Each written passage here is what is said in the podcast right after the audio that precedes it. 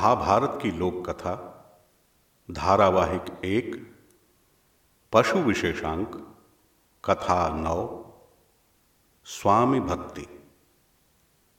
पूर्व काल की बात है, भारत देश में काशी नामक एक नगर था। उस नगर का एक बड़ा इलाका जंगल था। उसी नगर में एक व्याध भी रहता था, जो प्रतिदिन उस जंगल में जाकर शिकार करता था। शिकार से मारे हुए जानवरों से वह अपने परिवार का पेट भी पालता था और बचे हुए मांस को बेचकर पैसे भी कमाता था। यही उसकी दिनचर्या थी। एक दिन की बात है, वह प्रतिदिन की भांति जंगल में शिकार करने के लिए गया। किंतु दुर्भाग्य से उस दिन उसे कोई जानवर न मिला। वह जंगल के अंदर और अंदर घुसता चला गया। चलते चलते वह बहुत ही घने जंगल में पहुँच गया। वहाँ उसे कुछ मृग दिखाई दिए। वह प्रसन्न हो गया। उसने उन मृगों को लक्ष्य करके बाण चलाया, किंतु उसका निशाना चूक गया। तब वह मृगों का पीछा करता उन पर बाण चलाने लगा। एक के बाद एक बाण उसके तरकश से निकलने लगे। उसके बाणों की नोक पर विष लगा हुआ था। जो जहाँ भी पड़ रहा था, उसे जलाता जा रहा था। फिर उसका एक बाण एक विशाल वृक्ष पर जा लगा। बाण के उस पेड़ में धसते ही उसका विष सारे पेड़ में फैलने लगा। विष के कारण कुछ ही समय में उसकी टहनियों में लगे पत्ते सूखने लगे। उस पेड़ की पतली पतली डालियाँ मुरझाने लगी। ऐसा देखकर पेड़ पर रहने वाले पक्षी वहाँ से चले गए। जब तना भी सूखने लगा तो जड़ों में बिल बनाकर रहने वाले जानवर भी दूसरे पेड़ों की शरण में चले गए। उसी पेड़ पर एक तोता भी बड़े दिनों से रह रहा था। उसे उस पेड़ से अत्यधिक प्रेम था। जब वह पेड़ पूरी तरह से सूख गया, तब भी वह अकेला ही वहाँ रहने लगा। सभी ने उसे बहुत समझाया कि वह नया ठिकाना ढूंढ ले, लेकिन वह वहाँ से जाने को तैयार न हुआ। धीरे धीरे उसने अपने घोंसले से भी निकलना बंद कर दिया। वह दाना चुगने भी न जाता था। ऐसा लगता था कि वह अपने प्राण त्याग देना चाहता था।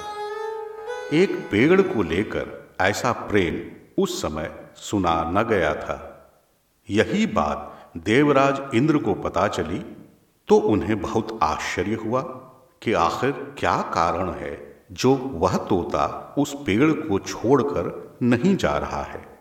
यह पता लगाने के उद्देश्य से वे एक पथिक का रूप धरकर उस तोते के पास आए और बोले, मुझे पता चला है कि आपने अपना जीवन समाप्त करने की ठान ली है। यह पेड़ मर चुका है। इसके लिए कुछ भी करना बेकार होगा। अतः आप इसे छोड़ क्यों नहीं देते? इंद्र के ऐसा पूछने पर उस रहस्यमयी तोते ने उन्हें मस्तक झुकाकर प्रणाम किया और कहा, देवराज, आपका इस गरीब के घर में स्वागत है। इंद्र यह सुनकर आश्चर्य में पड़ गए कि उस तोते ने उन्हें कैसे पहचान लिया। वे बोले, तुम्हारा कल्याण हो, किंतु तुमसे एक बात पूछनी है।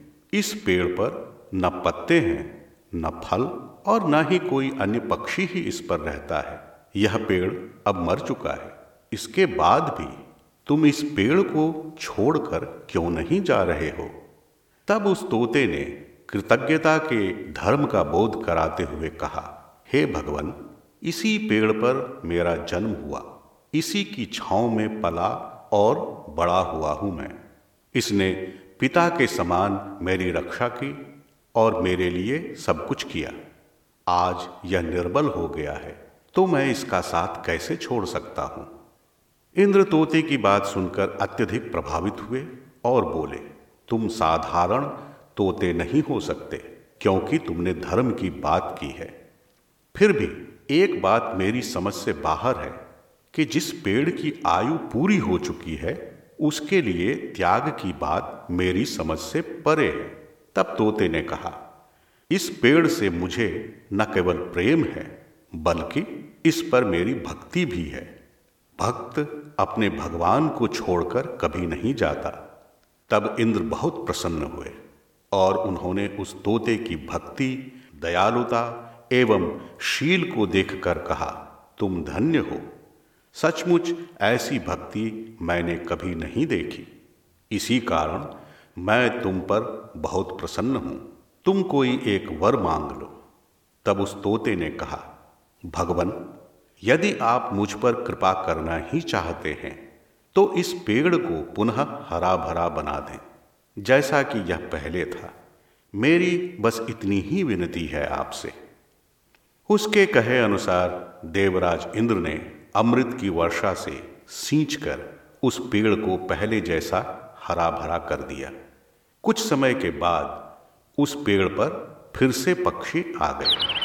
उसके कोटरों में जानवर रहने लगे और एक बार फिर से सब कुछ पहले जैसा हो गया। इसीलिए कहते हैं कि अच्छे व्यक्तियों का संसर्ग हमेशा लाभदायक होता है। मनुष्य में दया और कृतज्ञता के गुण होने चाहिए। ऐसे गुणों के कारण न केवल वृक्ष का उद्धार हुआ, बल्कि उस तोते को भी, उसकी आयु की समाप्ति के बाद इंद्रलोक की प्राप्ति हुई।